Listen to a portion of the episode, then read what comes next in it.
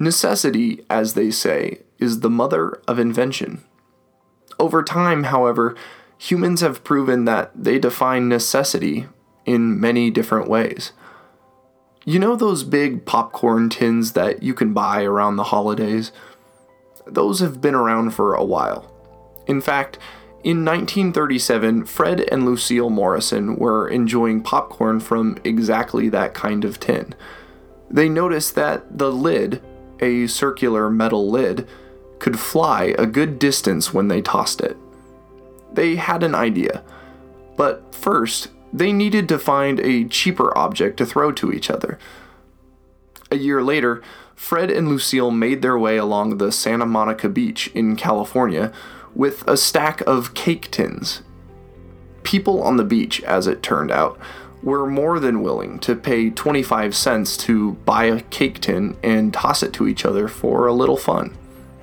Fred and Lucille's new business, aptly titled Flyin' Cake Tins, became the first flying disc company. Their business continued to thrive until World War II, when Fred left to fight as a pilot. Fred flew P 47s and was shot down over Italy. Subsequently, he was captured and taken as a prisoner of war for 90 days. During his time in the Army Air Force, Fred sketched a new, more aerodynamic design for his and his wife's flying disc idea. By 1957, he had a patent for the design, a successful company, and a new name Frisbee. The Frisbee is now the most iconic toy flyer in the world. Many people have gone on to iterate the design and even make improvements. One of the most famous individuals to do this was Alan Adler. Alan has three parts to him he's an inventor, an entrepreneur, and most importantly for us, a coffee fanatic. While he started with flying discs, Alan went on to invent something completely different. His invention took the coffee community by storm and is now the basis for international coffee competitions. Not only that, it's a staple in third wave coffee shops and cafes around the world. It's simple, inexpensive, and a little alien looking. It's unlike anything the coffee community had seen before or has seen since. It's called the AeroPress. I'm Colin Mansfield, and this is the Boise Coffee Podcast.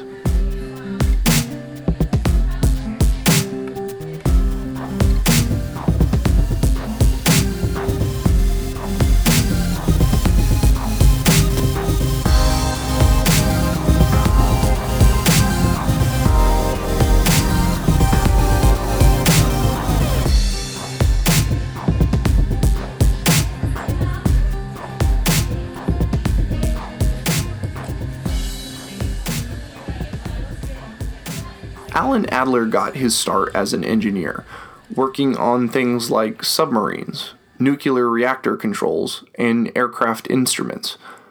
He's a curious person at his core, always learning and finding new hobbies to delve deep inside. Case in point, as an amateur astronomer in the early 2000s, Alan invented a new kind of paraboloid mirror. Not only that, he wrote a computer program called SEC that assisted the way astronomers select secondary mirrors. Later, Alan became interested in sailing, but true to form, he didn't settle for merely learning the craft. He wanted to excel. Alan designed a boat that competed in the Transpac race, a sailing race that goes from San Francisco to Hawaii. His boat took first place. But back in the 1970s, Alan wasn't dreaming about sailing or astronomy, he was dreaming about flight. He set out to design a flying disc, something that was, quote, easy for the average person to throw with very little effort, end quote. By 1978, he had gone through dozens of iterations and had finalized a design that he called the Skyro.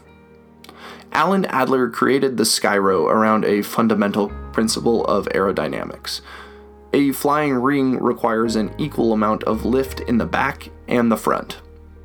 In order to keep the ring from dipping or lifting too far while in flight, he fine tuned a donut shaped disc with a large hole in the middle and thin edges.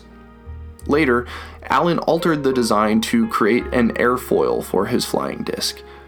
This required a molded spoiler lip around the outside of the rim.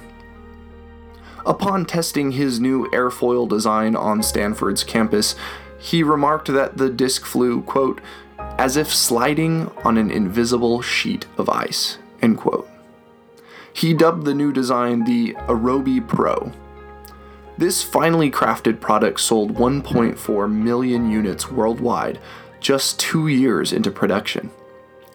Its success has stood the test of time. It's still on sale today and popular on college campuses and in parks nearly everywhere. Alan's company, now called Aerobie, has gone on to design flying discs and toys of all shapes and sizes. There are flying triangles, yo yo's, frisbee golf discs, and two sizes of the original flyer, among others. The Aerobie was, and still is, a massive success.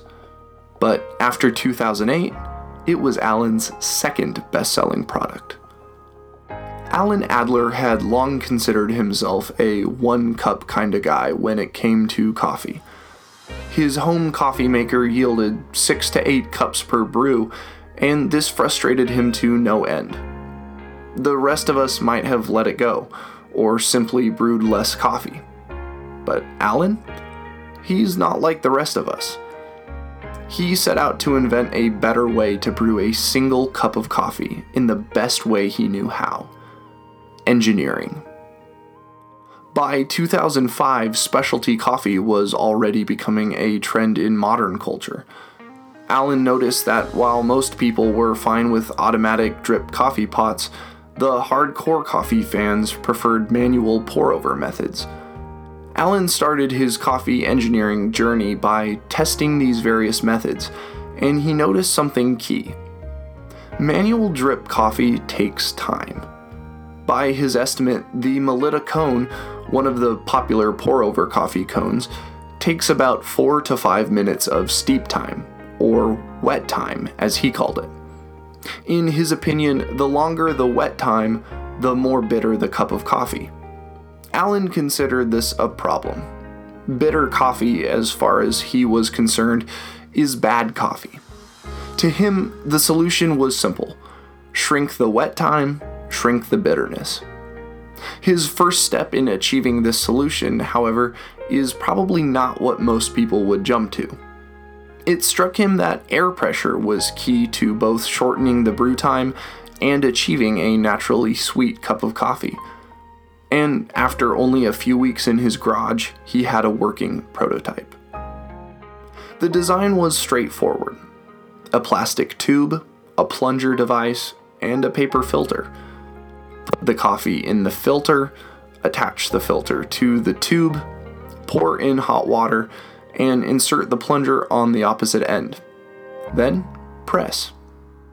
After brewing his first cup of coffee, Alan knew he had made something special he immediately called his business manager, a man named Alex Tennant. Tennant came over, tasted the coffee, and took a step back. Alan, he said, I can sell a ton of these. They called the new coffee brewer the AeroPress, but as it turned out, the road ahead wasn't nearly as easy for Aerobie as Alan and Alex seemed to think it would be. More on that after the break.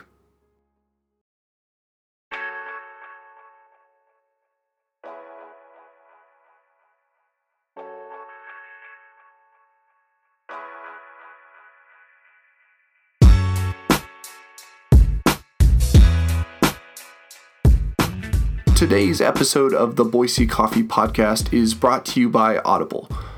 With over 180,000 titles to choose from, Audible is the best way to listen to audiobooks wherever you are.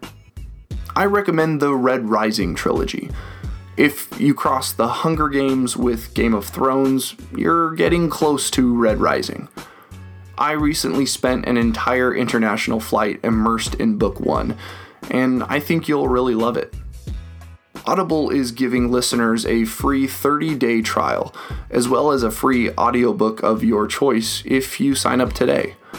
Visit audibletrial.com slash Boise to get your free book and support my podcast. That's A-U-D-I-B-L-E trial.com slash Boise. The best part? If you choose not to stay signed up, Audible will let you keep your book.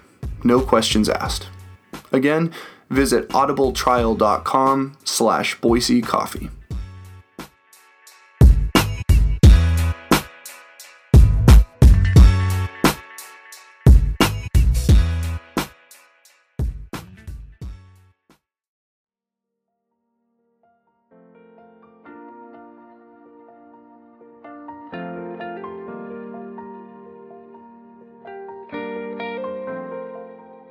The AeroPress debuted at Seattle's Coffee Fest in 2005, where it was well received by coffee aficionados. The price didn't hurt its reputation. At only $29.99, it was an impulse buy for many people who just wanted to try it out. To this day, the AeroPress has only three main components the filter basket, the tube, and the plunger. In their recommended brew recipe, Aerobie says you should use about 2 to 4 scoops of coffee grounds and water heated to 165 to 175 degrees. Since then, people have created their own methods of making coffee with the AeroPress with all different varieties of brew ratios. One great feature was unintentional. The AeroPress is self cleaning due to the tight seal that the rubber plunger creates. No coffee residue is left in the tube after the brewer completes their press. Instead, a single puck of coffee grounds remains after pressing. It's easily disposed of by removing the filter basket and holding the AeroPress over a garbage can. From there, you give the plunger a final press to release the coffee puck. Despite its low price and great features, the AeroPress was not an overnight success. Tennant still recalls pleading with one sales rep group not to drop the product due to low sales. Adler himself said, quote, Aerobie spent over 20 years establishing distribution for sporting goods, and all of a sudden we were confronted with creating distribution for kitchenware. We didn't leap into this lightly. End quote. The AeroPress had a hard few years ahead of it. At one point in 2007, the company was receiving even lower sales than they had gotten the previous year. It appeared as though their revolutionary product might fizzle and die. The fact that the weird looking coffee maker was being made by a toy company wasn't helping. Bent on succeeding, Adler decided to try a grassroots approach to selling the device. Aerobie started leaning into its product's biggest asset it brews amazing coffee. In that vein, they attended coffee trade shows to get more exposure to the specialty coffee community, and they sent free products to coffee experts and food writers to try. Finally, in 2008, sales began to climb. Adler believed that his product's eventual success was due to one main thing the way people viewed coffee changed. More and more individuals were becoming less interested in standard 30 to $50 coffee pots. They wanted something that would brew good coffee quickly and well. 2008 was also the year that the World AeroPress Championship was conceived three Norwegian friends brewed coffee in their AeroPresses competitively to see whose coffee was best. In 2009, the competition had 22 competitors. Last year, in 2015, the competition was held in Seattle and boasted 35 competitors and an audience of 500 spectators. This annual event alone has boosted international sales of the AeroPress to 38% of Aerobie's overall revenue. Today, the AeroPress is sold in 56 countries worldwide. It's especially popular in Norway, Sweden, Denmark, and Finland, where the average individual is incredibly serious about their coffee. The AeroPress is also Aerobie's best selling and fastest growing product. Since 2005, Aerobie has sold over 1 million units, and it's not slowing down. It can be easy to get the AeroPress confused with the French press due to the naming similarities. The two brewing devices, however, could not be more different. While the French press usually uses a metal mesh filter to strain coffee, the AeroPress relies on air pressure and a paper filter. You can expect to get a full bodied, oily, rich cup of coffee from a French press, while AeroPress coffee is bright and clean, with individual flavors easily distinguishable. AeroPress coffee is akin to drip coffee in many ways, although the shorter steep time usually makes for a sweeter cup. Because of the many possible brew methods that the AeroPress is capable of hosting, it's hard to nail down what an average AeroPress coffee tastes like. Some people even claim that with enough coffee, the AeroPress can create something very similar to espresso. Many people consider the AeroPress to be a hackable product. Its design and craftsmanship make it easy to think up new and interesting ways to brew coffee. One popular method, the inverted method, allows coffee to steep longer in the AeroPress before pressing. To accomplish this, the plunger is inserted in the tube just enough to create a seal. The AeroPress is then placed on end so that the portion of the plunger that you would normally hold is flat against your table or countertop. From there, coffee and hot water is put in the tube, where the brewer can let it steep for any length of time before attaching the filter and flipping the device on top of their mug to press. While Adler himself is not a big fan of the method, after all, he created the AeroPress to get away from long steep times, it is nonetheless very popular. Other alternative AeroPress brew methods include using multiple paper filters, aftermarket metal filters, and various coffee to water ratios. After the World AeroPress competition every year, the winners publish their recipes online. This makes it incredibly easy to try a variety of methods, even for the casual coffee lover. The AeroPress is one of my personal favorite coffee products. I believe that it contains the heart of the specialty coffee community mostly because it contains the heart of Alan Adler. Alan's creativity and explorative personality ooze out of this product in surprising ways, everywhere from its endless brewing possibilities to its eye catching design. I recommend the AeroPress to everyone, whether you're a lifelong coffee expert or simply someone looking to get a better cup. The AeroPress is still available for $29.99, and you can buy it from Aerobie's website, Amazon, or your local specialty coffee shop.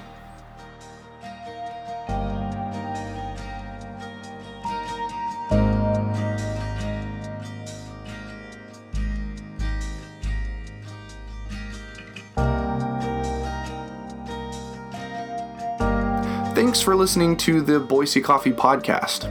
I'm your host, Colin Mansfield, and I really appreciate your support. You can check out more episodes on iTunes, Stitcher, SoundCloud, or my website, boisecoffee.org. If you'd like to get in touch with me, you can reach me on Twitter. My handle is at Boise Coffee. That's B O I S E Coffee. Earlier this week, I launched the Boise Coffee Store Shirts, mugs, hoodies, and lots more are on sale there with sleek coffee designs and sayings. Check it out at boisecoffee.org/store. A big thanks this week to Audible, my very first podcast sponsor. You can listen to Audible on your phone, tablet, or Kindle using their app, and it's a really great experience. Visit audibletrial.com slash Boise Coffee to get a 30-day free trial and, of course, an audiobook of your choice. Thanks for listening and have an awesome rest of your week.